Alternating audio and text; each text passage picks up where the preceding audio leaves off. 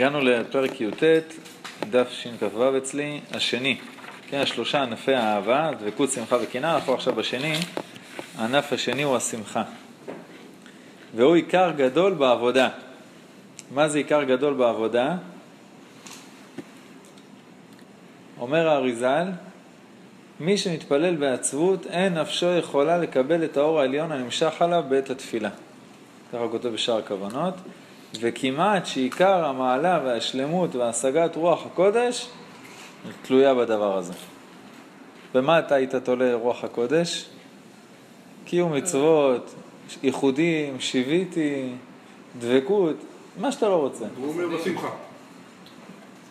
אני אחזור על הלשון שלו, מילה במילה. כמעט שעיקר המעלה והשלמות והשגת רוח הקודש תלויה בדבר הזה. שמחה. תלמידי הבעל שם טוב אומרים שהבעל שם טוב אמר להם שמה שאדם יכול להשיג בשנים של סיגופים ותעניות הוא יכול להשיג בכמה רגעים של שמחה.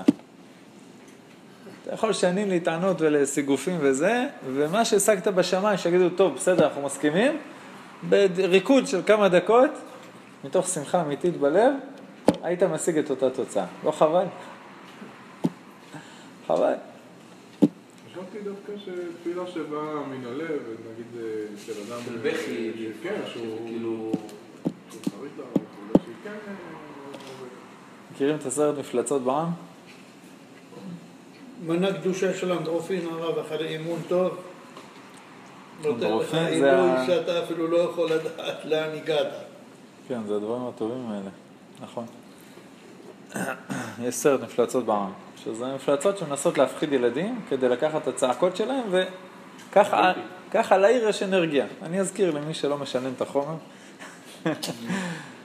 עכשיו, אחרי כל העלילה בסופו של דבר הם שינו את העבודה לליצנים. לכל להפחיד הם עשו ליצנות, ג'אגלינג ודברים כאלה. והם גילו שבלהצחיק, בצחוק, יש פי 100 אנרגיה מהצעקה של הפחד. זה רמח"ל מפורש. בעל שם טוב מפורט, סליחה. אתה חושב שהסרטים האלה זה חול. זה רבי נחמן, כותב את זה. עיקר גדול להיות בשמחה תמיד. מה זה עיקר גדול? זה אריז"ל. אריז"ל, הוא אומר את זה בלשון של הדור של החסידים.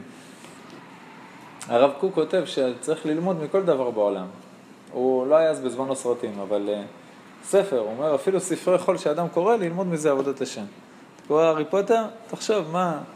הרמב"ן כותב, כשאתה קם מן הספר, תראה מה אני יכול ללמוד. אז השני הוא השמחה, והוא עיקר גדול בעבודה. והוא מה שדוד המלך מזהיר ואומר בתהילים, עבדו את השם בשמחה, בואו לפניו ברננה. עזב את השיר, עבדו. אז הוא אומר לך, תעבוד את השם בשמחה. דרבה להקים לו. אתה נהיה עצוב רק מזה שאתה לא מצליח לעבוד בשמחה. בוא לפניו ברננה, כרטיס ביקור לפני הקדוש ברוך הוא זה רננה, זה שמחה, עבודת השם בשמחה. ואומר, וצדיקים ישמחו, יעלצו לפני אלוהים ויסיסו בשמחה. הרמב"ם כותב בהלכות דעות שאדם צריך להיות שמח כל חייו, כל ימיו. צריך להיות בשמחה, וזה לא ספר חסידות, זה הלכה. ואמרו חז"ל, אין השכינה שורה אלא מתוך שמחה של מצווה.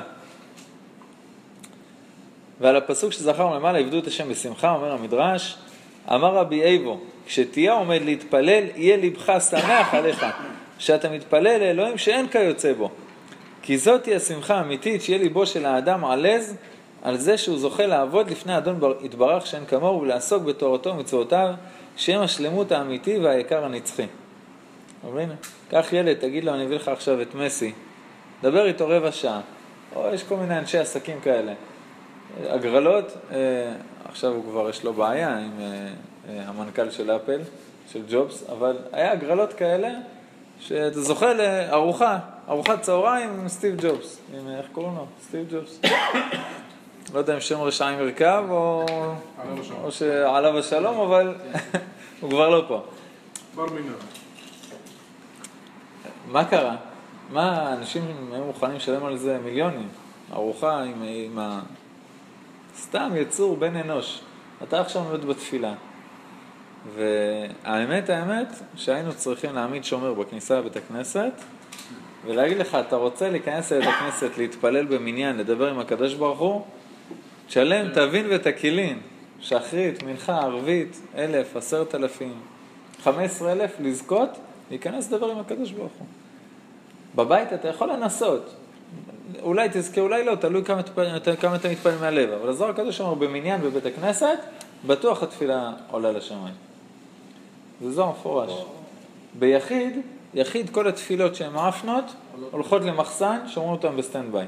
עד שתפילה רצינית מגיעה, לוקחת את כולם איתה. בציבור תמיד התפילה של ציבור עולה. אני צריך להעמיד שומר בכניסה ולגבות. אתה רוצה להתפעל במניין? תשלם. מה קרה? רק מה, כאילו זה דבר שהוא לא שייך לגבות עליו תשלום, זה מצווה, זה בין האדם לבין הקדוש ברוך הוא. צריך לשלם לאנשים שיבואו, מרוב שהמצווה הזאת חשובה. אבל אם היינו כאילו משווים את זה לדברים של העולם הזה, כל תפילה היית צריך לשלם מיליארדים. אז הוא אומר, אתה צריך להיות כל כך, לפחות תהיה בשמחה, בסדר, אל תשלם. תהיה בשמחה. בסדר, אומר לך, הרב הראשי מגיע אליך שבת הביתה. בסדר? אתה, סימו, מה אתה מתחיל בזה? בלגנים. מה אתה עושה? מה אתה מכין בבית? אם זה לא שנת שמיטה, משנה את הגינה לבלתי הכיר, מחליף את הדלתות, מחליף ריהוט, בונה לו חדר לבד, ועושה ממנו חדר הנצחה מהחדר הזה אחרי שהרב הולך. פה היה בבסלי. על המיטה הזאת הוא ישב, זה עד היום יש בבית הרב קוק בירושלים, את הקורסה, את הסטנדר, את הספרים, את החליפה, את המשקפיים של הרב קוק. זה, בזה הוא השתמש. שאלת על החפצים? אתה בא... יש גם את זה בן גוריון, אפילו אצל...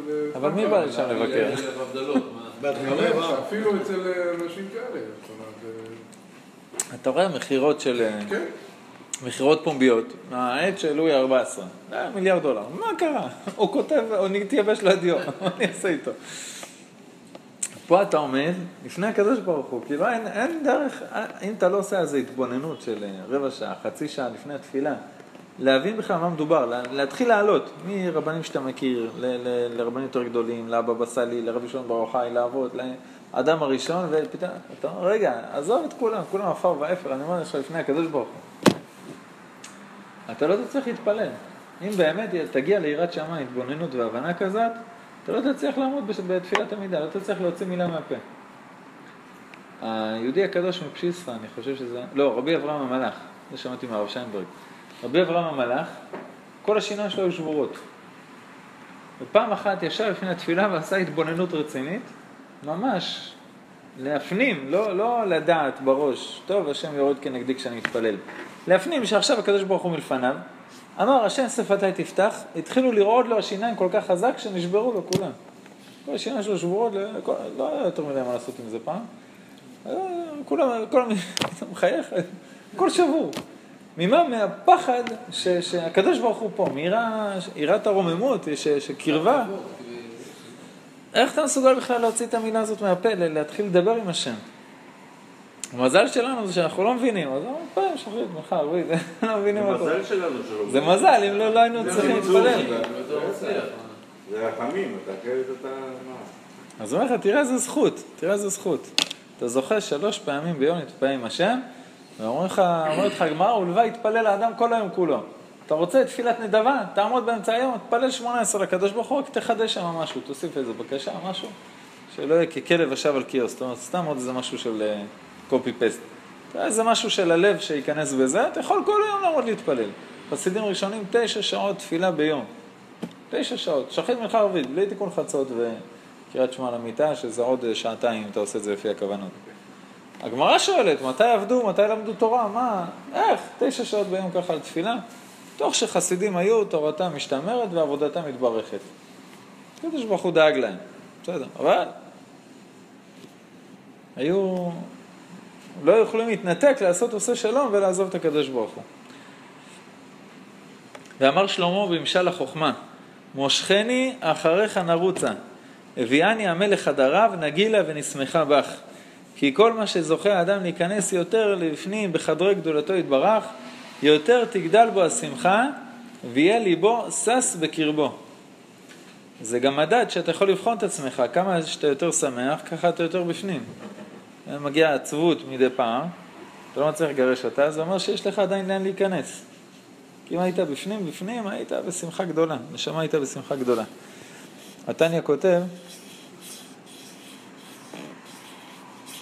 וכדאי, אני אביא את התניא הזה.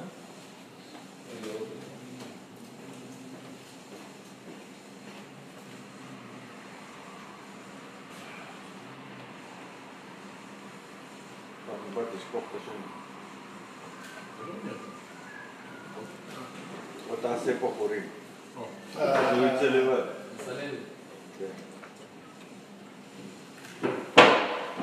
שם את זה בעוד אחד כזה, עושה פה ספר חורים, וזהו. שם הוא שם... פרוסת לחם או נייר, וזהו. יש לך מערכת, צילון, סביגה.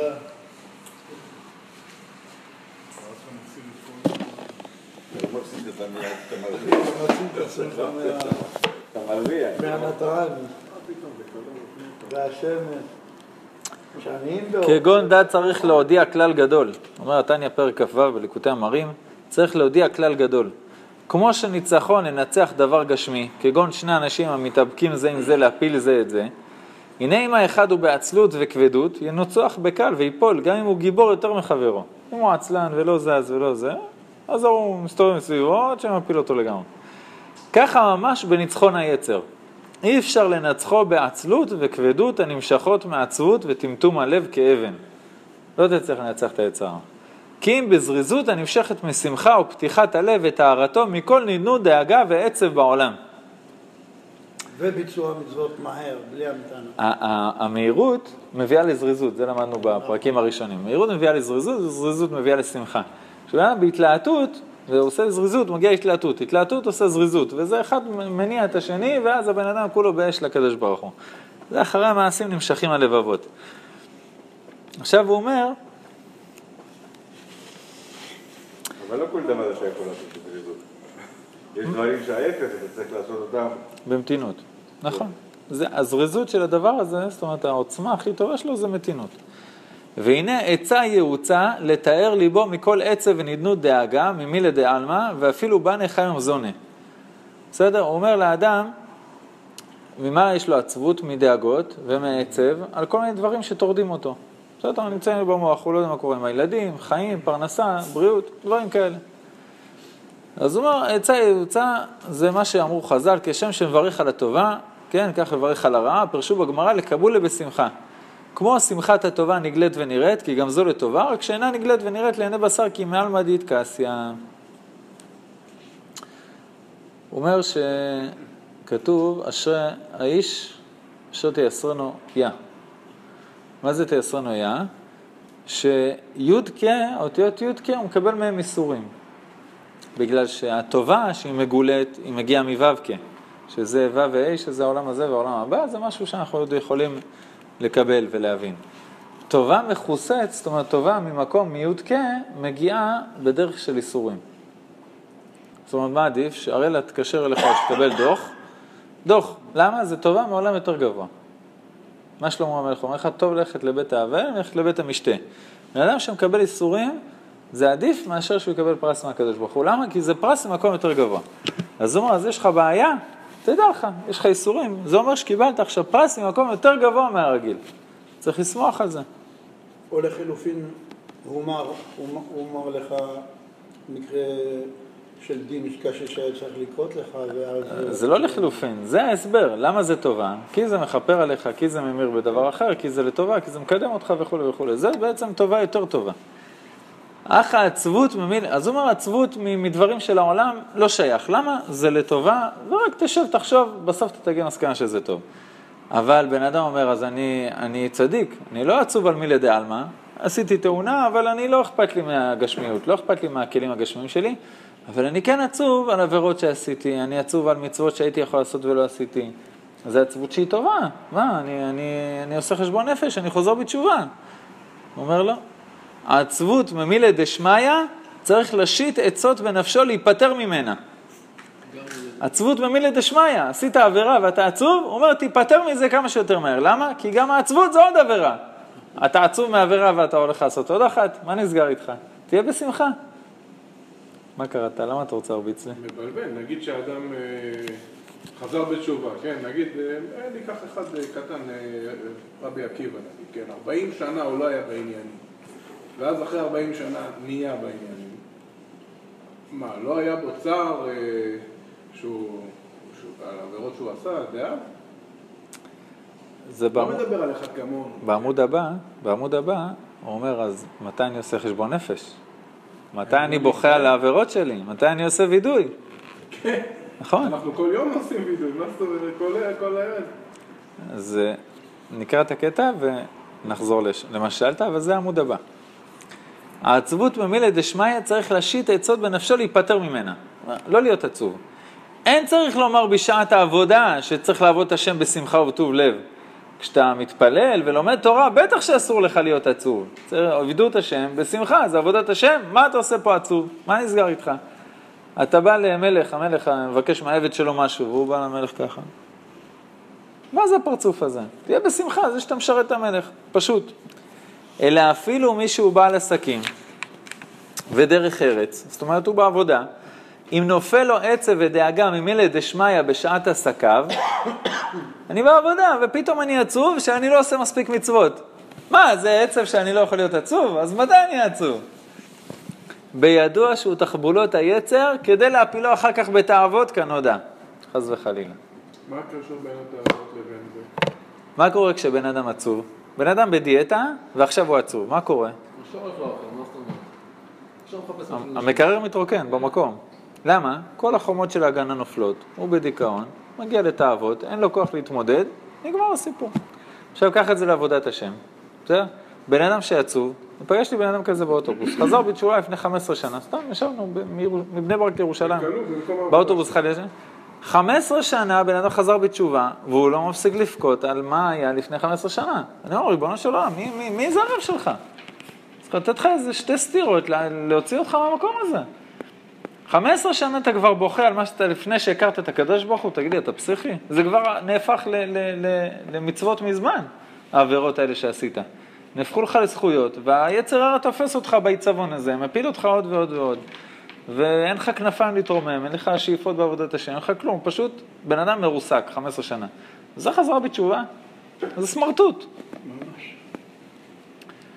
זה בחוסר הדרכה. נכון, מסכן, זה לא אשמתו, אבל זה... לגמרי אני הרבה פעמים... אתה צודק לגמרי. אז הוא אומר לך. אין רגעים שהיצר הרע תופס אותך לעשות עבירה?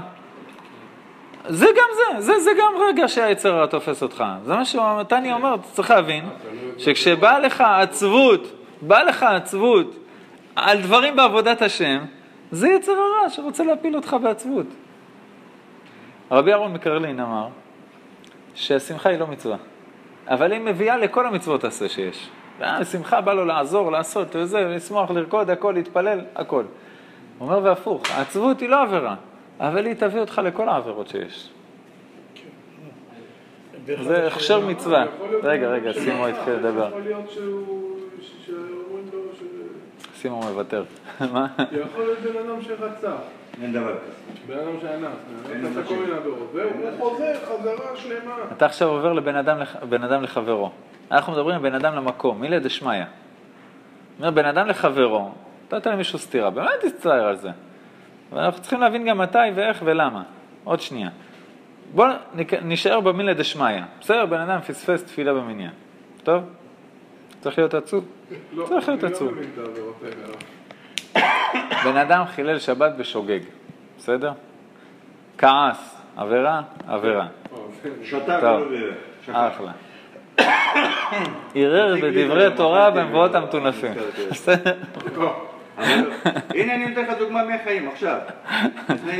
רק אל תגיד על עצמך, כי זה לשון הרע. למה? אסור להגיד לשון הרע על עצמך. לא לשון הרע. עמדתי שם. לב. אנחנו גם נעבור עבירה אם תגיד לשון הרע לעצמך, אסור גם לשמוע. אני אומר, אם עשית עבירה, אתה צריך לדבר עם הקדוש ברוך הוא, לא איתנו. לא, במה היא לשון הרע? מה עושה את מה שאני הולך להגיד ללשון הרע? מה אתה חספר? מקרה שקרה איתי פה, שאני תגליד על זה. איך זה קשור? לא, זה בדיוק מה שאנחנו מדבר, לא הרגשתי עצמות, לא הרגשתי הרכב, שנזכרתי. יפה. אבל לא מספרים את זה על עצמך. אז תסביר לי איפה זה. תגיד, היה בן אדם וזה, והוא שמח. אני מדבר עכשיו, קיבלת על עצמך משהו, 10 שנים התמדת בזה, ובא יצר הרע, הקשבת לו ונפלת בזה. עצוב, לא נעים, לא כיף. מקום לא טוב.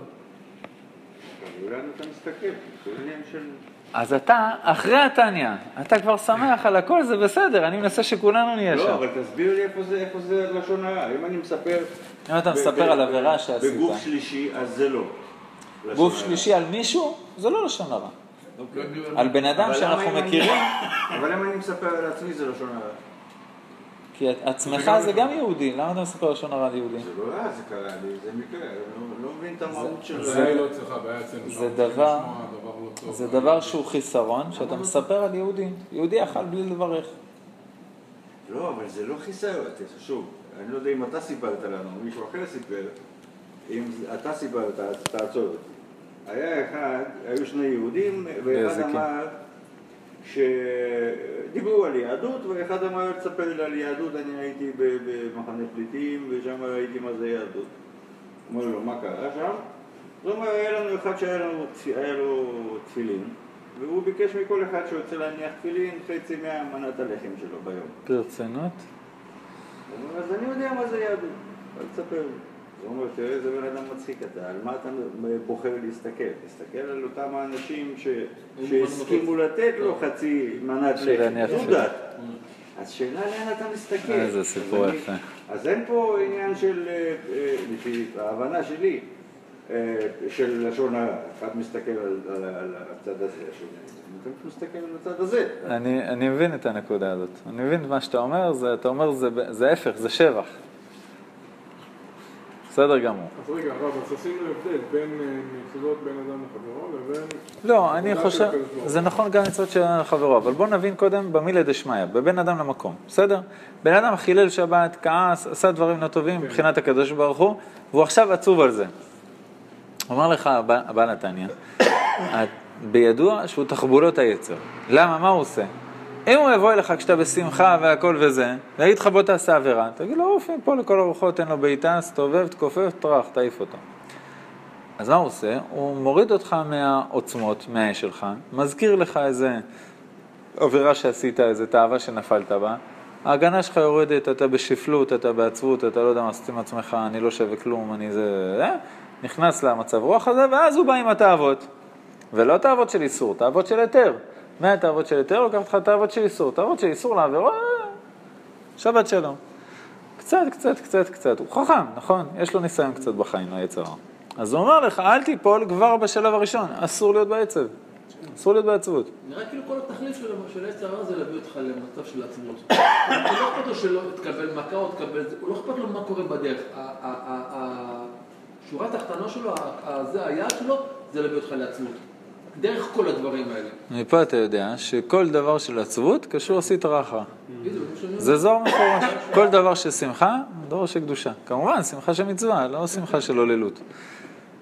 אתה רואה, זה זוהר מפורש. הוא אומר לך, תבחן את הדברים. בידוע שהוא תחבולות היצר כדי להפילו אחר כך בתאוות חס וחלילה כנודע. שאם לא כן, מאין באה לו עצבות אמיתית מחמת אהבת השם או יראתו באמצע עסקיו?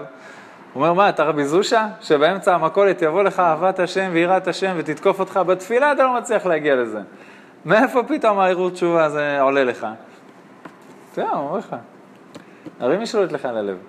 אם אתה צדיק שאתה שולט על הלב שלך, אני מבין, אתה מדליק את העירה, אהבה, שיבית, תדבקות כל הזמן, גם בשעת העסקים. חנוך היה תופר מנהלים ועושה ייחודים. אבל אדם אוכר במכולת, בוחר, לא יודע, מתלבט בין הבורגול לאורז, אורז בוסמטי, אורז כזה, ופתאום אתה נזכר. מה, מי הזכיר לך את זה? בן אדם שרוצה שתגיע למדף של התאוות, אתה כבר תהיה בשל ובידיים שלו. אומר, תדע. והנה, בן שנפלה לו עצבות בשעת עבודה בתלמוד תורה או תפילה, ובן שנפלה לו שלא בשעת עבודה, זאת ישים אל ליבו. כי אין הזמן גרמה כעת לעצבות אמיתית, אפילו לדאגת עוונות חמורים חס וחלילה. אל תהיה עצוב, אפילו עוונות חמורים חס וחלילה, הוא מדבר על עוונות באמת חמורים, אל תהיה עצוב. רק לזאת צריך קביעות עיתים ושעת הכושר, ביישוב הדעת, זה השאלה של חתן, להתבונן בגדולת השם אשר חטא לו, שהעדי זה ליבו נשבר באמת, במרירות אמיתית, כמבואר זה במקום אחר, שם נתבהר כי מיד אחר שנשבר ליבו בעיתים קבועים ההם, אזי הסיר העצם מליבו לגמרי, ויאמין באמונה שלמה כי השם העביר חטאתו ורב לסלוח, וזאת היא השמחה האמיתית בהשם הבא אחר העצם. רגע, נסביר מה הוא אמר ואז שאלות. אם בן אדם אומר, אבל עברתי עבירות, מתי אני אעצוב עליהם? הוא אומר לך, אתה תשלוט מתי להיות עצוב. מה זאת אומרת? תקבע לעצמך זמן, פעם ביום, פעם בשבוע, פעם בחודש, ערב ראש חודש, יום כיפור קטן, תקבע זמן, שבזמן הזה אתה פותח את הפנקס של הדברים שרשמת לעצמך כל החודש, ואתה מתחיל להתבונן בגדולת השם, מי זה הקדוש ברוך הוא, מה הוא ציווה אותנו, איך אני פרוש כזה קטן עושה נגד מה שהוא ציווה, ואז מגיע למרירות, מגיע למרירות אמיתית, איך אני אמרתי את פי השם, איך אני התרחקתי מהשם, כמה זה הפיל אותי, כמה זה הרחיק אותי, בוכה לקדוש ברוך הוא, מבקש ממנו סליחה, ומוחק את זה מהפנקס, תולש את הדף הזה ושבת שלום, ואז אתה מגיע לשמחה אמיתית, כי אתה מאמין באמונה שלמה שהשם סולח. ביקשתי סליחה. צריך להאמין שכשאתה מבקש סליחה, הקדוש ברוך הוא סולח. איך אנחנו יודעים הוכחה? הוכחה הלכתית לזה. אתה אומר בתפילה, סלח לנו, ובסוף מה אתה חותם? ברוך אתה השם, חנון הרבה יסלוח. אם יש לך ספק, אפילו אחד מאלף, שהשם לא סלח, היה אסור לך להגיד שם השם. רגע, טל. כי ספק ברכות להקל. אסור לי להגיד שם השם במקרה של ספק. איך אני אומר, ברוך אתה השם, חנון הרבה יסלוח, זה תניא בהמשך. הוא אומר, זה מראה לך שהשם סלח לך. ואומר, בן אדם שמבקש סליחה מהשם. ואז הוא אומר, השם באמת, באמת תסלח לי. הוא אומר, זה כופר. השם סלח לך כבר בפעם הראשונה שביקשת. אם חזרת בתשובה באמת, ביקשת סליחה מכל הלב, נמחק. למה אתה מבקש עוד פעם? זה תניא. אז הוא אומר, בן אדם קובע זמן קבוע, מוחק את כל העוונות על ידי סליחה ובחייה להשם, ומאמין שזה נסלח לו, מוחק את הפנקס, עד חודש הבא אסור לו להיות בעצבות. כן. יש עבירה, תרשום בפנקס, שכח מזה. ככה. הרב, באחד השיעורים שלנו בירושלים, אני לא זוכר אם זה היה סור נראה או תניא. כן. אמר הרב בנקון שם, שכאשר אתה נמצא בעצבות עמוקה, בגלל שיש לך ירידה באהבת השם, בעבודת השם, אם תיקח אותה, אם תנסה לעשות יציאה מתוך אותה עצבות, מאותה נפילה, יקשה עליך הדבר. ומה הוא אומר? הוא אומר לנו אז, מה יטב לעשות האדם? ייקח את הרגעים הכי עיליים שהיה לו, יתרכז בהם, יבכה בהם ויגיד, איי, איי, איי, איי, איי, איי, איפה הייתי ואיפה עכשיו אני נמצא. ולבקש מאת השם, לחזור לאותו מקום שאהבת כל כך באהבת השם. אמת לאמיתה. אני לא זוכר אם זה היה בתניא או בסור מרע. נכון, להזהיר גדולים על הקטנים, להעיר מהזמנים של הגדלות על הזמנים של הקטנות. זה ממש...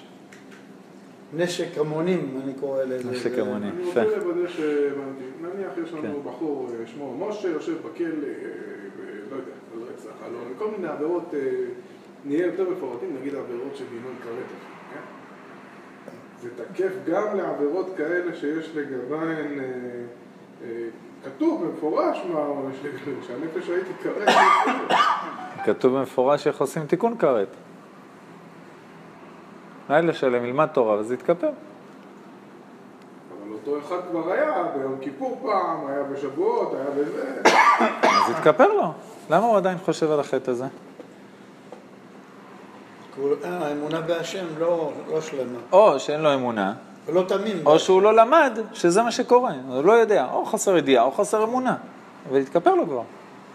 תמיד תמים תהיה בדרך. להלכה. אסור לך לחזור על העוונות שכבר התוודעת עליהם. אסור. למה אתה עושה את זה? דברים שיום כיפור שעבר התוודעת, אתה לא חוזר יום כיפור הזה. אם לא עשית את זה עוד פעם, אני עשית את זה עוד פעם. של אחר. ראשון הלילה ואומר, התרגזתי על הכלב שלי לחינם, ואני מצטער שהתרגזתי על בריאה מדויק. ולמחרת הוא עוד פה חוטף תחת הסתרה. אין בעיה, הקדוש ברוך הוא מסוגל לסלוח מיליון פעם, אפילו שעשית את זה עוד פעם ועוד פעם, מיליון פעמים. בערב, אמרת את זה באמת שאתה מתחרט? יפה, אז זה יתכפר. למחרת זה דף חדש, מה הקשר? הקדוש ברוך הוא לא בן אדם, השם. כאילו, בן אדם, אני אשבור לו איזה משהו בגינה, ויגיד סליחה, ועוד פעם, סליחה. הפעם השלישית הוא ישבור לי את הראש. הקדוש ברוך הוא לא ככה, אין לו בעיה לסלוח 17,000 פעם. על אותו דבר, שנייה אחרי שנייה. רבי נחמן אומר. לא אליך שאומר, אני אעשה, ואחר כך מחר אני... לא, אני לא בן אדם שהתחרט באמת. לא, אני אומר את זה בכל הרב שלי הזה. קח מיקרופון, שים לו בפה שנייה אחרי עבירה. תגיד לו, אתה... שמח שעשת העבירה, או שאתה מתחרט ואתה ממש ממש לא רוצה, ואם אתה חי 1,000 שקל תעשה את העבירה הזאת עוד פעם, הוא לא יסכים, הוא באמת יתחרט. 1,000 שקל, 10,000 שקל, הוא לא יעשה את העבירה הזאת עוד פעם. עוד שבוע ייפול בזה, אבל אחרי העבירה הוא באמת מתחרט. הוא אומר, אחרי העבירה, הדבר האחרון שאתה צריך להיות זה עצוב. האחרון. למה? כי אתה עושה עוד עבירה. לא חרם? עצבות זה גם עבירה. תעוף משם, תעוף מהמקום הזה. אתה רוצה להידרדר עוד ועוד ועוד ועוד? וזה מדרון תלול. אבל אחרי העבירה יש לך... אתה יורד לדכדוך בגלל שאתה... למה? בגלל שאתה עושה עבירה. עשית עבירה. עכשיו, זה שעשית עבירה זה אומר ש... איך יכול לשמוח אחרי שעשית עבירה? אתה חייב לשמוח, אני אגיד לך למה. עשית עבירה, נכון? יש לך 2 אפשרויות, או לשמוח או להיות עצוב. יפה. אם תשמח, תרשום את זה בפנקס, נחזור על זה בתשובה, בלילה בחשבון נפש, ביום כיפור, בראש חודש, או שם אתה בפנקס ועכשיו אתה שמח, בסדר? עכשיו יבוא לך תאווה, יבוא לך ניסיון, יבוא לך מצווה, תעשה אותה בשמחה, בכיף, סבבה. עכשיו בוא ניקח את התרשים זרימה לצד השני, עשית עבירה, אתה בעצבות. עכשיו מגיעה תאווה או עבירה או איזה מצווה לעשות, יש לך כוח לעשות אותה? לא, כי אתה בבאסה. מגיעה תאווה, יש לך כוח להתגבר? לא, כי אתה בבאסה, ואז אתה נופל בעוד עבירה. אז מה עשית? זה מה שהשם רוצה? לא, זה עצת היצר. היצר הרע אומר לך, תהיה עצוב. עכשיו, זה יצר הרע שיש לו תלית, ותפילין שרש"י, ורבנו תם, וזקן לבן. הוא אומר לך, אתה צריך להיות עצוב על העבירה שעשית. אבל זה יצר הרע. זה יצר הרע. אני גם חושב שאם אתה עצוב, יש לך גאווה לטפל בה. נכון. העצבות שלך בא מזה שאתה אומר... אני הייתי בטוח שאני לא ייפול. איך אני... גם רבן עקום לא הפסיק לדבר על זה. כן. נכון מאוד. הרב, זה חידוש עצום. זאת אומרת, אני פחות או יותר לומד כבר איזה שבוע, שבועיים, וזה... טל, זה טניה. טניה, כל מילה פה זה... לא, זה גם כתוב אצל הרמח"ל. כן, לא, מה שדיברנו עכשיו, אצל הרמח"ל זה ברמז. טניה אומר לך בפירוש. כן. ובכלל נותן לך הוראות לביצוע. טניה זה השולחן ערוך של עבודת השם. בסדר, זה בעזרת השם. נזכה למותניה, בעזרתו יתברך. ואם העצבות אינה מדאגת עוונות, בסדר, לא מעבירות, אלא מהרהורים רעים ותאוות רעות שנופלות במחשבתו. יש לו עכשיו מחשבה לעשות משהו רע, והוא עצוב, איך עלתה לי מחשבה כזאת בראש? הוא כשלעצמו בלב, רשם צדיק. אני עצוב מתאווה כזאת.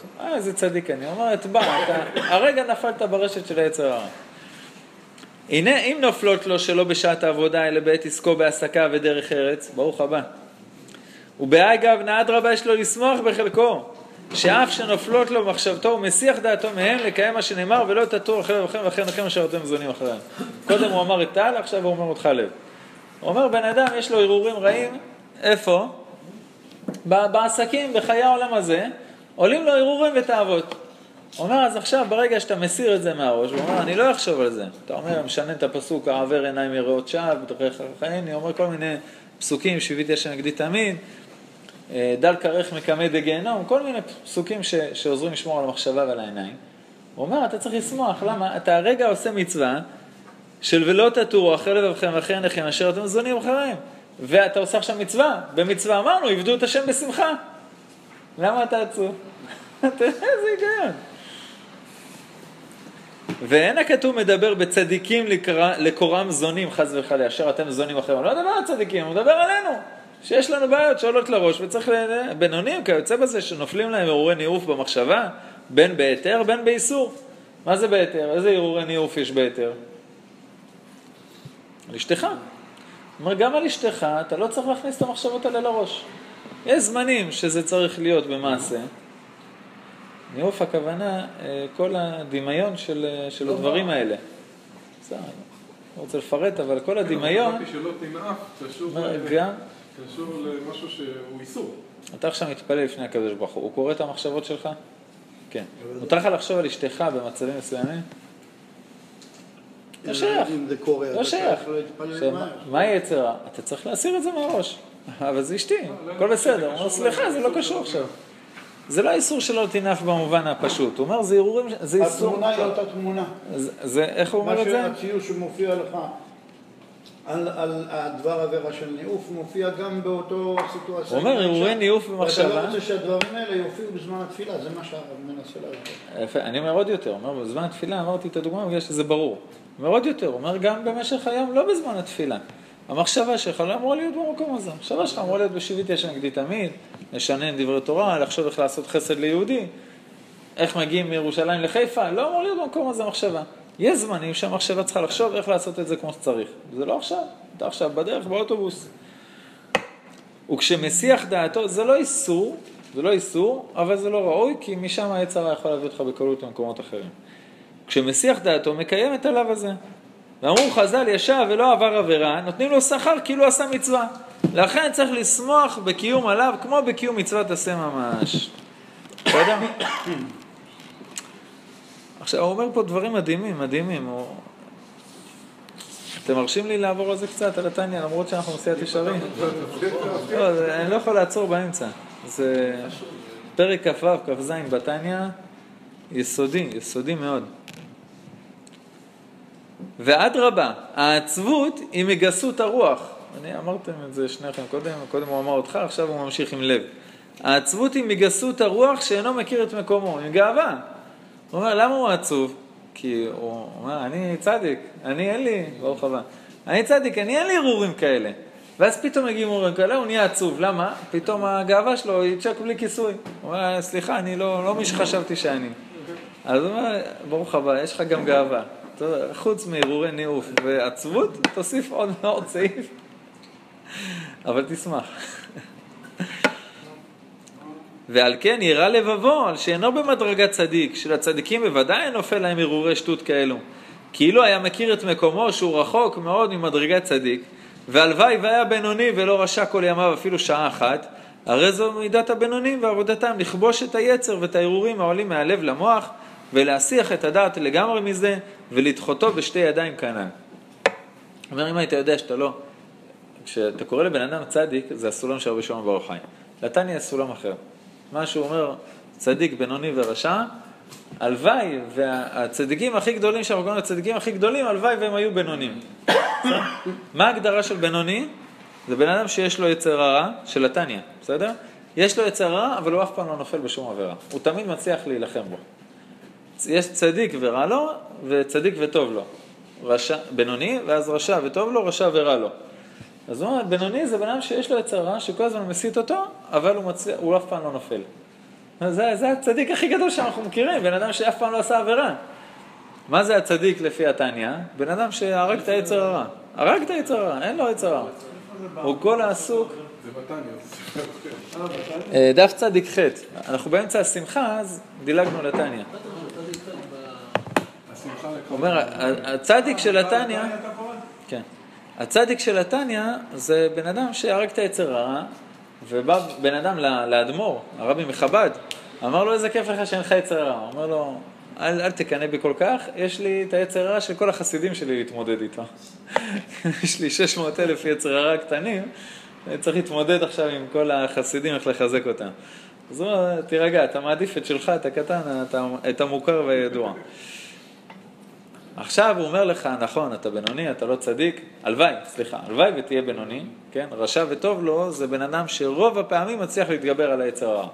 זה רשע וטוב לו לפי התניא, והלוואי שנהיה במדרגה הזאת. אז עכשיו הוא בא לעודד אותך, אפילו שאתה שמה, הוא אומר, בוא נעודד אותך. עבודתם של הבינונים היא לכבוש את היצר והאירורים ולדחות אותם בשתי ידיים.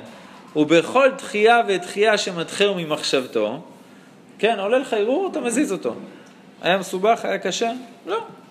לא מסרת את הנפש על קידוש השם. הזזת אירור מהמוח.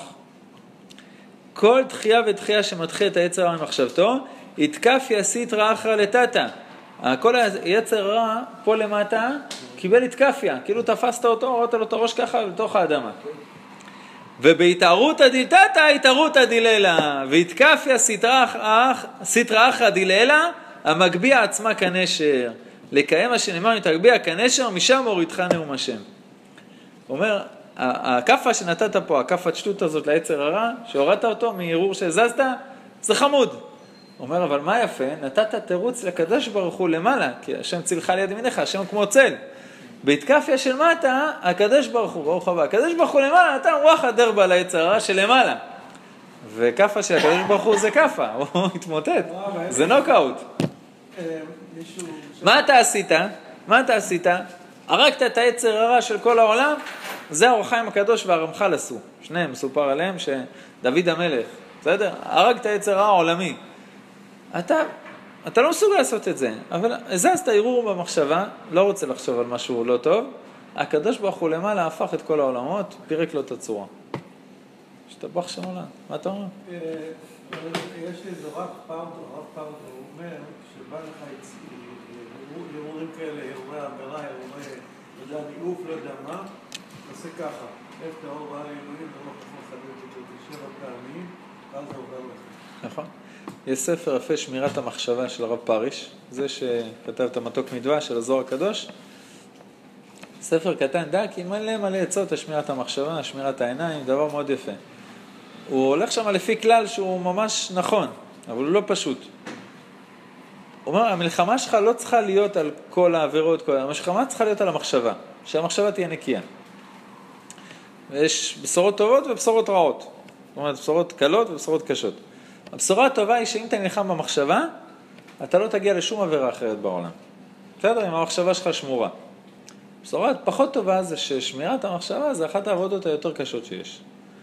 תשמור על המחשבה, שאתה בא לבית, על מה אני חושב, וכמה אני חושב, ולאיזה עומק, ומתי אני מעביר את המחשבות, ולהזיז מחשבות שאני לא רוצה, ולהיות מרוכז בתפילה, נגיד, כל התפילה בלי לחשוב שום דבר אחר, זה העבודה הכי קשה שבעולם. אבל אחרי זה נחלת שום מלחמה אחרת. זה סוג. בהתקפיה סיטרחה דלתתא, שלמטה, ובהתערותא דלתתא, כשמתעורר פה למטה, השפע הזה התערותא דיללה, והתקפיה סיטרחה דיללה, כמו שכתב הזוהר הקדוש פרשת תרומה, גודל הנחת רוח לפניו יתברך, כדתקפיה סיטרחה דלתתא. כמה הקדוש ברוך הוא שמח כשיש פה יהודים, יצר הרע, בעולם הזה של התאוות, שעושה לסיטרחה התקפיה, אומר לו, אני לא מוכן לחשוב על מה שאתה מביא לי, לא מוכן לעשות את העבירה הזאת. דיסטלק יקרא דקודשה ברכו לאלה על קולה, יתיר משבחה אחר והסתלקותה די, יתיר מקולה. אין עוד דבר בעולם שעושה נחת רוח הקדוש ברוך הוא יותר מיהודי שבא לו ערעור רע או מחשבה רע או עבירה, והוא אומר, אני לא רוצה לעשות את זה. אין דבר שעושה הקדוש ברוך הוא יותר. האור החיים הקדוש מפרט את זה. מה הכוונה אין דבר שעושה את זה? רבי שמעון בר יוחאי, עכשיו יש לו 3 עולמות, מהירים כולם, ומטיב את הידי רבי שמעון בר יוחאי, ומשה רבנו, והקדוש ברוך הוא יורד עם כל המלאכים בחצות ללמוד אותם תורה, הוא עושה פחות נחת רוח להשם, מאשר אתה פה למטה ג'וק שמסתובב פה מלחם עם היצר. אומר החיים הקדוש פירוש, הנשמות שהיו בעולם של הצדיקים, שעכשיו הם למעלה, הנשמות שיהיו בעולם שעוד לא ירדו, המלאכים, השרפים, כל האופנים, כל צבא השמיים, לא מתקרבים נחת רוח שיהודי שנמצא פה מתחת לשליטת היצרה ועושה משהו לכבוד הקדוש ברוך הוא. תראה איזה אחריות יש לך על הכתפיים. הוא אומר, אז אתה עצוב? אז מגיעים לך ערעורים רעים בראש, אתה נהיה עצוב? הוא אומר, את בא, אתה עושה את הדבר הכי גדול בעולם עכשיו, בכל העולמות. אתה צריך לרקוד משמחה כל פעם שמגיע ערעור רק כזה. לכן, בכלל במודיעין, צריך לרקוד כל היום, בקיץ. שהשם מתנהג איתך כמו צל.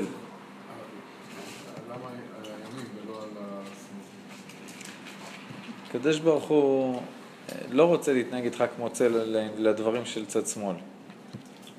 נכון? בעניין הזה אנחנו רוצים לתת צפה ל... הקפה זה ימין, הקפה ליצרה, זה ימין לגמרי.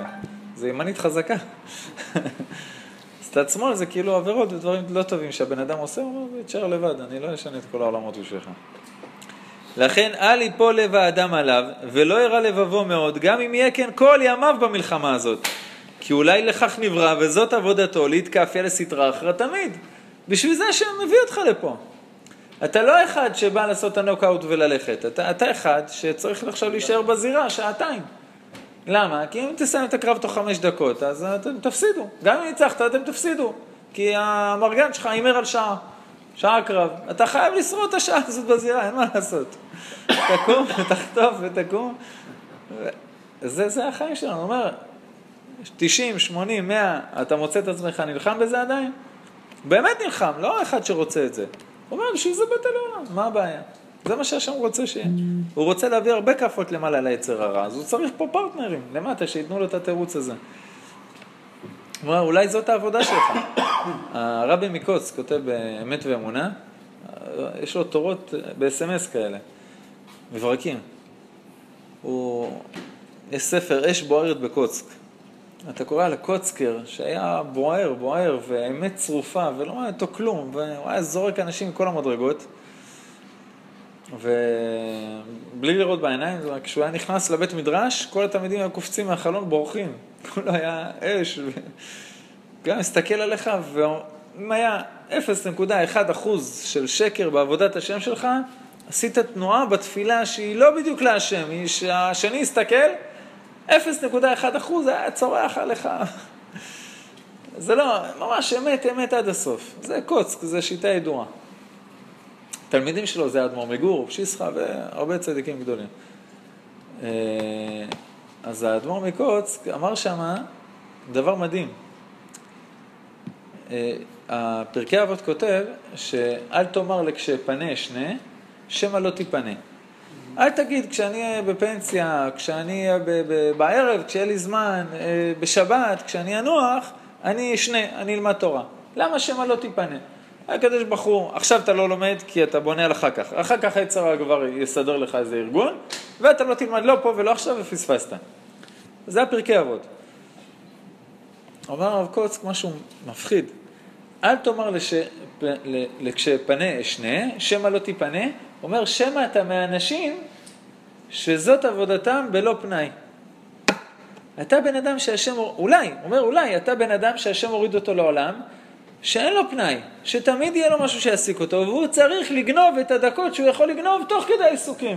ללמוד תורה פה, לעשות מצווה שם. הוא אומר, זה אישיות שהשם הוריד אותו לעולם, אישיות לא פנויה. 90% מהאנשים ככה. זה נכון, יש דורות כאלה. הרב קוק כותב, יש אנשים בדור, ויש דורות בין דורות שכל הדור הוא ככה, הוא בסגנון מסוים. אין ספק שאנחנו בדור כזה מאז שהומצא הוואטסאפ, זה בטוח. לקחתי כמה חבר'ה, עבורי ישיבת רואים, לקחתי אותם. כל הזמן משחקים עם הטלפון, אחד ידעים צחק עם הטלפון, דקה לא יצאי. שם יחזור. ויש שני מיני נחת רוח לפניו יתברך למעלה. אחד מביטול הסטרא אחרא לגמרי, והתאפך ממרירו למתיקה ומחשוך על הנור על ידי הצדיקים, שהוא הופך מהחושך לאור, ממש מבטל את היצרה לגמרי. והשני, סוג שני של נחת רוח, כדתקפיה סטרחה בעודה בתוקפה וגבורתה, ומגביעה עצמה כנשר, ומשם מורידה השם בהתערות הדלתתה. כשהצדיק לכאורה בא ועושה עבודת השם, הוא לא משאיר לקדוש ברוך הוא עבודה.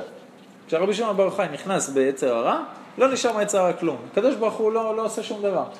אבל כשבן אדם שהוא לא צדיק, הוא בינוני, הוא מנסה, הוא מתאמץ, הוא נלחם. הוא נותן כפה קטנה יצרה, לא קורה יצרה כלום, הוא צוחק, הוא אומר לו מה, זה מה שאתה מסוגל? אבל אז הקדוש ברוך הוא נכנס לתמונה. והתקפיה דלתתא מתעוררת, התקפיה דללה, ואז הקדוש ברוך הוא, אם תגביה כנשר כעיניך, משם הורידך נאום השם.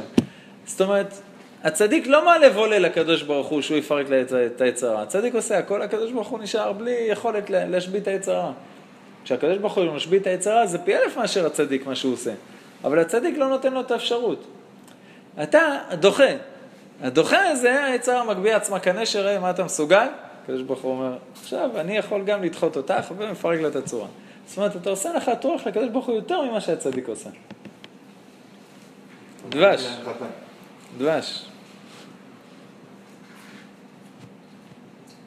אתה יודע שיש סגולה, נגיד... אדון העולם, שזה גם כן לפי ארבעה חסידים, השאלה הקדוש, רבי יהודה החסיד, רבי היי גאון ורבי שלא גאון, מי שאומר אדון העולם בבררה, שאלתו מתקבלת ואין סלטן כתורי לתפילתו וריביו נופלים תחתה.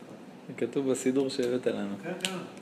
זה כתוב, יש כמה טיפים בסידור, חמישה טיפים, איך להתגבר על יצר הרע. התפללתי איתו בספירת העומר, מהסידור הזה. את קוראת ספירת העומר, אסור לעשות כוונות. אז אתה לא להתפעל עם הסידור של הרמח"ל, שזה... אז זה לקחתי אותו באמת טיפים מתוקים. ולא עוד, אלא אפילו בדברים המותרים לגמרי. בסדר? צורך העניין, אני לא מדבר עכשיו על כיבוד של שיעור, שזה מצווה, שהגוף ככה יהיה רגוע והנשמה תהיה מסוגלת לשיעור. לא, סתם, אתה עובר ליד איזה מאפייה, לוקח קרואסון עם שוקולד ונס קפה. מותר, בד"ץ, אתה לא בשרי, הכל בסדר. התפללת, אין איזה איסור של אכילה לפני התפילה, אין איזה סוכה שאתה צריך בפנים ואתה לא צריך לעשות קידוש. הכל מותר לחלוטין, בסדר? אומר, אפילו בדברים המותרים לגמרי. כל מה שהאדם זובח יצרו אפילו שעה קלה, ומתכוון להיקפיה לסית רחה שבחלל השמאלי, כגון שחפץ לאכול, אבל מאחר סעודתו עוד קצת זמן ולומד תורה בזמן הזה. וכן אם בולם פיו מלדבר דברים שליבו מתאווה מאוד לדברם מענייני העולם. דבר שמותר לדבר, אבל הוא אומר, את זה אני לא אספר. למה? להכניע את היצרה שרוצה שאני עכשיו אדבר סתם. וכן הרהורי מחשבתו, אפילו מעט מזער דתקפיה סטרחה לדלתתא, הסתלה כיקרא דקודשה ברכו קדושתו לאלה הרבה, ומקדושה זו נמשכת קדושה עליונה לאדם, למטה לסייעו סיוע רב ועצום לעבודתו יתברך. כמו שכתוב בחז"ל, אדם מקדש עצמו למטה, מעט מקדשים אותו הרבה מלמעלה. לבד מה שמקיים מצוות עשה, והתקדשתם ואתם קדושים, שמקדש עצמו במותר לו, ועושה עצמו קדוש, וכו' וכו' וכו'. ואיתם קדושים, כלומר סופו להיות קדוש, מובדל באמת מעשית רעך על ידי שמקדשים אותו הרבה מלמעלה, מסיים אותו לגרשה מליבו, מעט, מעט. גם כל פרק הפחת הוא מדבר עוד, על העצבות ועל איך להתמודד איתה והכל. מומלץ בחום. מה אתה שואל? אמרתי שהעבודה שלנו גם יצר טוב וגם יצר רע. כן. למה לא לחשוב שאם אני רעב ורוצה לכל משהו זה בא מיצר רע, אולי זה מיצר טוב? צריך, מה שהרמח"ל אומר לך בנקיות, צריך חשבון נפש מאוד דק, כל מעשה ומעשה שאתה עושה, האם הוא טוב או רע, ואם הוא טוב, כמה אחוזים ממנו טוב וכמה אחוזים ממנו רע. צריך לפשפש ולמשמש. אמרנו שלפשפש זה למצוא את הבגד, למשמש זה לקחת את הבגד ולראות כמה הוא איכותי. גם מעשה טוב שאתה עושה, אני אוכל ארוחת צהריים, זה בסדר גמור. הכפית הבאה, היא תאווה או שהיא לתת לך כוח לעבודת השם? הכפית אחריה, והשניצל המנה שנייה. עכשיו, יכול להיות שאנחנו לא במקום הזה, זה בסדר גמור. זה התפילה שאני אומר כל יום של רבי חיים ופולורי. אז אם אני אומר את התפילה הזו שאני רוצה שהשם ידריך אותי בדרך הנכונה, אז זה לא מספיק, אני גם צריך... התפילה עוזרת לך, אבל אתה לא עוצם את העיניים. בסדר? זה מה שעוזר לך, הוא עוזר, הוא לא במקומך. אתה בודק, עושה חשבון נפש, והתפילה נותנת לך פקטור שתצליח לעשות חשבון נפש אמיתי, שתצליח להתגבר, מה שצריך להתגבר וכו' וכו'. התפילה הזו אומרת שאני מוסר את עצמי בידי השם ושהוא יכוון את מעשיי. אז תלך עם עיניים עצומות, הלכות חשמל בין שני בניינים אחרי שאמרת את התפילה. זה התפילה האחרונה בחיים. שהרבה אנשים מדליקים את הווייז ומכבים את המוח. זה דומה. היה מישהו שאמר שהווייז הוא אלוקים שלו. אז אמרו לו, באמת, הלוואי שהאלוקים יהיה הווייז שלך. זאת אומרת, שמה שהשם אומר, זה מה שמכוון אותי בחיים. הפוך את זה. בכל אופן, מה הרווחנו מזה? הוא אומר לך, הרמח"ל, שמחה, שמחה ושמחה. זה ישמע סוג של ברסלבר, העמוד הזה, אבל ברסלב הגיע אחר כך, אחרי הרמח"ל.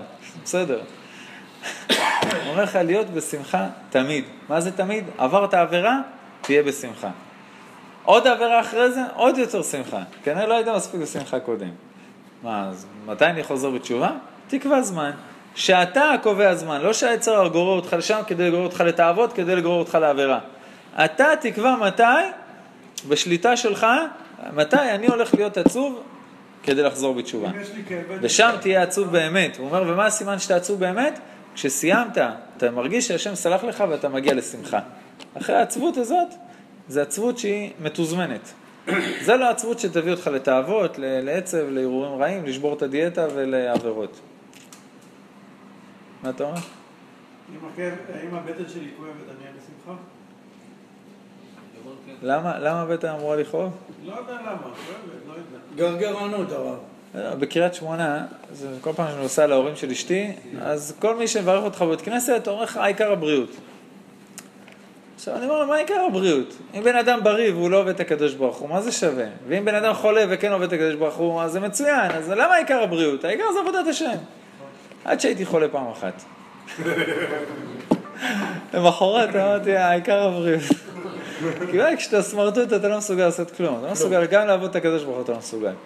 פשוט סמרטוט, נקודה. תלוי כמה אתה סמרטוט. את האמת אמרתי, הכל לטובה והשתדלתי לסמרטוט. אז אני אומר, חולה, אני אומר בן אדם בריא, עכשיו להיות עצוב ושמח, בסדר, אבל כשהגוף פה חי ובועט. כי כל מה שזוכה האדם להיכנס יותר, עכשיו אנחנו שוב ברמח"ל, כל מה שזוכה האדם להיכנס יותר לבפנים בחדרי גדולתו יתברך, יותר תגדל בו השמחה ויהיה ליבו סס בקרבו. ואומר, ישמח ישראל ברבסיו, בני ציון יגילו במלכה, זאת אומרת, לשמוח, לגיל, ודוד שכבר הגיע למעלה הזאת שיעור גדול אמר, יערב עליו שיחי, אנוכי אשמח בהשם. ואומר, ואבוא על מזבח אלוהים אל אל, שמחת גילי, ועודך בכינור אלוהים אלוהי. כן, שמחתי ואומרים לי בית השם נלך, שרק יגידו לך, אתה בא לבית המקדש? אתה תתחיל לרקוד, בשמחה. ואמר, תרננה שפתי כי הזמרה לך, ונפשי אשר פדית. מה הכוונה של הפסוק? כי כל כך הייתה מתגברת בקרבו השמחה, שכבר השפתיים היו מתנענעות מאליהם ומרננות בהיותו עוסק בתהילותיו יתברך. האיברים של הגוף מתחילים לרקוד, מתחילים לשיר לקדוש ברוך הוא אוטומטית. מרוב שהשמחה בפנים היא כל כך גדולה, זה כבר פורץ החוצה. וכל זה מגודל התלהטות נפשו שהייתה מתלהטת בשמחתה לפניו. כשהבן אדם מבפנים כל כך בוער, זה משפיע על האיברים. כן? אחרי המעשים נמשכים הלבבות, אחרי לבבות נמשכים המעשים, זה דו סטרי. כשבן אדם בוער, רואים את זה עליו. אז יכול, הבן שלי הקטן, בן שנה וסיגריה, שנה וחודש, אפילו לא, אתה שם לו מוזיקה, הוא ישר מתחיל לעשות ככה עם הישבן, מתחיל לך לרקוד עם החיתול שלו. הוא לא מודע בכלל לזה שהוא עושה משהו שהוא, שם מוזיקה ישר מתחיל, מתחיל לך לרקוד. מה קרה? אין לו משהו אחר בלב. גם כשהוא בכעס, בעצבים, אז עד הסוף יתפוס על הגבוק, יזרוק עליך גם. כאילו הלב ישר בחוץ. אין איזה מוח שעוצר באמצע. זה לא טוב. אבל כשאתה רואה את זה בשמחה, מוזיקה, ישר רוקד. אתה שומע מוזיקה, חמוד. אתה יודע, לא נהיה שמח, לא נהיה שמח. כן, לא. אתה לא רוקד. למה? לא נעים, פדיחות, אין לי כוח, עזוב, מה, נברס לב. תרקוד. כל שיר שיש, תתחיל, מה יש? זה הכי טבעי שבעולם. אתה, תינוקות עוד לא הרסו אותם פשוט. עד שמגיעה נשמה כמו דוד המלך, אחד פעם מ-2000 שנה, אני אין, חוץ מהאבות לדוד, משה והארון לדוד, אין. אבל הרגע למדנו בתניה, שאתה יכול לעשות התקפיה, שדוד המלך לא יכול לעשות. מה לעשות? כל אחד יש לו תפקיד שלו, אומר יש מתאגרפים כאלה, ויש כאלה שם אחרת. ואת העבודה שלך, דוד המלך לא יכול לעשות. אין מה לעשות. זה כמו סיירות וגדודים. סיירת זה סיירת, וואי, כל הכבוד. תגיד לסיירת לכבוש, תגיד לה לעשות מלחמה, היא לא יכולה. תן לי פעולה, זה פעולה כירורגית, אני אעשה אותה. לכבוש משהו, אתה צריך גדוד, אתה צריך את ה... באמת? אז בגדוד, לא כל חייל הוא חייל של סיירת, אולי בודדים, אבל אתה יכול לכבוש עם זהיר. אז יש לקדוש ברוך הוא את הגדודים, יש לקדוש ברוך הוא את הסיירות, ואם כל הצבא יש סיירות, הצבא הזה יפסיד. מה לעשות? אז זה נכון, דוד המלך נשמה גדולה, אבל הקדוש ברוך הוא צריך אותך לא פחות. אני הייתי אומר אפילו יותר, אבל זה שיעור אחר. אני לא זוכר, זה אדמו"ר סיפר את זה, שפעם הסעודה שלישית התחילו לשיר, והחסידים התחילו למחוא כפיים. הוא אמר להם, זה לא מחיית כפיים. לא, מה זה מחיית כפיים? הוא אומר, מחיית כפיים זה שתשר כל כך, שהידיים האלה מתחילות לרקוד. לא שאתה עושה ככה, כדי לנסות לשמוח. הוא אומר, הידיים האלה מתחילות למחוא כפיים, הוא אומר, ואני אספר לכם פעם אחת שראיתי את זה. פעם אחת ראיתי איך הידיים לבד מוחות, בלי שהשכל יגיד, אני רוצה למחוא כפיים. וזה בדיוק מה שהוא אומר פה, שהגוף, הנפש, נפשי אשר פדיתה, כל הנפש הבהמית מתחילה לרקוד ביחד עם הנשמה. הוא אומר שהיה שני יהודים, שהם היו הולכים לתלמוד תורה לבד, ולאט לאט הם הפסיקו ללכת לתלמוד תורה, אבל אבא שלהם לא ידע, והמלמד חשב שהם הפסיקו, ובזמן שהם אמורים להיות בתלמוד תורה, היו גונבים פה ושם דברים, והכל, הולכים ליער, שודדים, גדלו, נהיו נהיו ברוך השם חבורה של ליסטים, הצטרפו אליהם מלא גויים, והם נשארו כבר ביער. שני יהודים. היו להסתיים את הבריות, רוצחים, הורגים, שודדים, חופשי. עד שהמלך נמאס לו, שלח לשם כמה פלוגות לתוך היער, עשו סריקה טובה, תפסו אותם, הביאו אותם לפני המלך, את הכנופיית שודדים הידועה שהפילה חיטתה על כל המחוז. מה רבה השמחה בקרב כל הנוצרים, כשהתברר ששני המנהיגים של הכנופיה הם יהודים. בכלל סיבה לחגיגה, ועשו שם שתי מדורות ענק, ואמרו להם, אתם לא מתנצרים עכשיו, זורקים אתכם לאש. אז אמרו להם, אנחנו יהודים, אנחנו לא טיפשים. בסדר, גנבים, אבל לא מפגרים. אנחנו לא... את העולם הזה הלך לנו, עשינו שטויות. את העולם הבא, אתם גם רוצים שילך? לא רוצים. בא הכומר הראשי, אומר להם, תקשיבו, אם אתם מתנצרים, נשקים את הצלב ומשתחווים אליו, אני אעשה אתכם בעלי אחוזות, דוקוסים. לא, הוא רצה להסיט אותם. שזה יהיה פרס, כאילו שהצליח לנצר שני חבר'ה כאלה. אז אחד האחים אומר למלך שהיה שם, אומר לו, אתה רואה את הכומר הראשי שם עם הצלב הגדול על החזק, היה צלב עם ילומים וחרסינה, משהו ככה, כן? שוכלל כזה. אומר לו, זה הצלב שהייתי מוכן להשתחוות אליו. תביא לי את הצלב הזה. המלך אמר, תקראו לו מהר. הבישוף מגיע, מוריד את הצלב, נותן לו, לוקח את הצלב, טרח, שופר אותו על הרצפה. התרסק לרציזים. הוא התחיל לירוק עליו גם על הבישוף. המלך איבד את העשתונות, אמר להם, לפני שאתם שורפים אותה, אני רוצה שיעברו עינויים. ושמו להם את הידיים מעל חביות, עד שכל הידיים ממש עם קביעות של דרגה ג' ושחורות כבר, ואז זרקו אותם למדורה. הרב אומר, האדמו"ר אומר, אני ראיתי אותם, בתוך המדורה רוקדים שיר שהם למדו בתלמוד תורה, ומרוב שהם סמכו ורקדו, הידיים שלהם התחילים, למרות שיש להם קביעות עצומות בידיים, הוא אומר, הידיים התחילים לחוק כפיים. הוא אומר, זה מחיית כפיים שאני רוצה לראות. לא, שאתה, טוב, יאללה, בוא נמחא כפיים. אתה יכול למחוא כפיים, הכל בסדר. הוא אומר לך, הרמח"ל, כל כך הייתה מתגברת בשמחה, שהשפתיים היו כבר מתלהטות ומרננות מאליהן. כל זה מגודל התלהטות נפשו שהייתה מתלהטת בשמחתה לפניו. והוא מה שסיים, ונפשי אשר פדית. הנפש זה מה שמפעיל את הגוף. פדית, הכוונה שלא הנשמה שהיא גבוהה וקדושה, לא הרוח, שזה מה שאתה עובד כל החיים. הנפש הבהמית עשה אותה כל כך קדושה שהיא שרה ושמחה כשהיא פוגשת את הקדוש ברוך הוא בעבודת השם. תראה מה זה דוד המלך. הזוהר הקדוש אומר עוד יותר מזה. הזוהר הקדוש אומר, כל ימות השבוע אתה יכול להיות בשמחה פנימית. כאילו לשמוח, אבל לא להיות ככה. בסדר, לשמוח, לא להיות עצוב. וכשאתה מגיע לעבודת השם, עוד יותר בשמחה. אבל בשבת, מה הוא אומר? לא, כי למדנו את זה פעם בסעודה שלישית. הוא אומר, בשבת אתה צריך להחזאה שמחה. מה זה להחזאה? להראות. לא מספיק להיות שמח בלב. אתה צריך להיות ככה. ממש ככה. כל השבת עם חיוך, להראות שאתה שמח. שמח בטח שאתה צריך להיות. ומצינו, אבל זה חיצוני, זה חיצוני, שמחה ממש. ומצינו שנתרעם הקדוש ברוך הוא על ישראל, מפני שחסרו תנאי זה בעבודתם. הקדוש ברוך הוא כעס על ישראל, עבדו את השם. לא קיללו, לא גנבו, לא שחקו סנוקר. עבדו את הקדוש ברוך הוא, והקדוש ברוך הוא בא להם בטענות. תחת אשר לא עבדת את השם לוקחה בשמחה ובטוב לבב. מה בא לפני זה?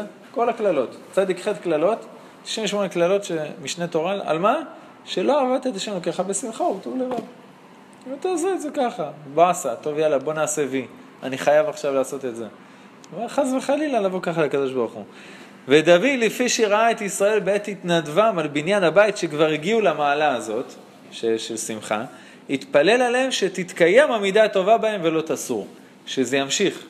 בסדר, שזה לא יהיה עלייה ואחרי שיגמר בניין בית המקדש, יגידו לנו בואו עכשיו לבנות בית המקדש, כולם רצים בשמחה וגיל וצהלות והילולים, לבנות בית המקדש וכל אבן וכל מלט ושמחה והכל, ושרים שתעלל בשמחה וברם קולים, אבל אחרי שיגמר בית המקדש, אז זה טוב, אז עבר ההתלהבות הרגעית הזאת.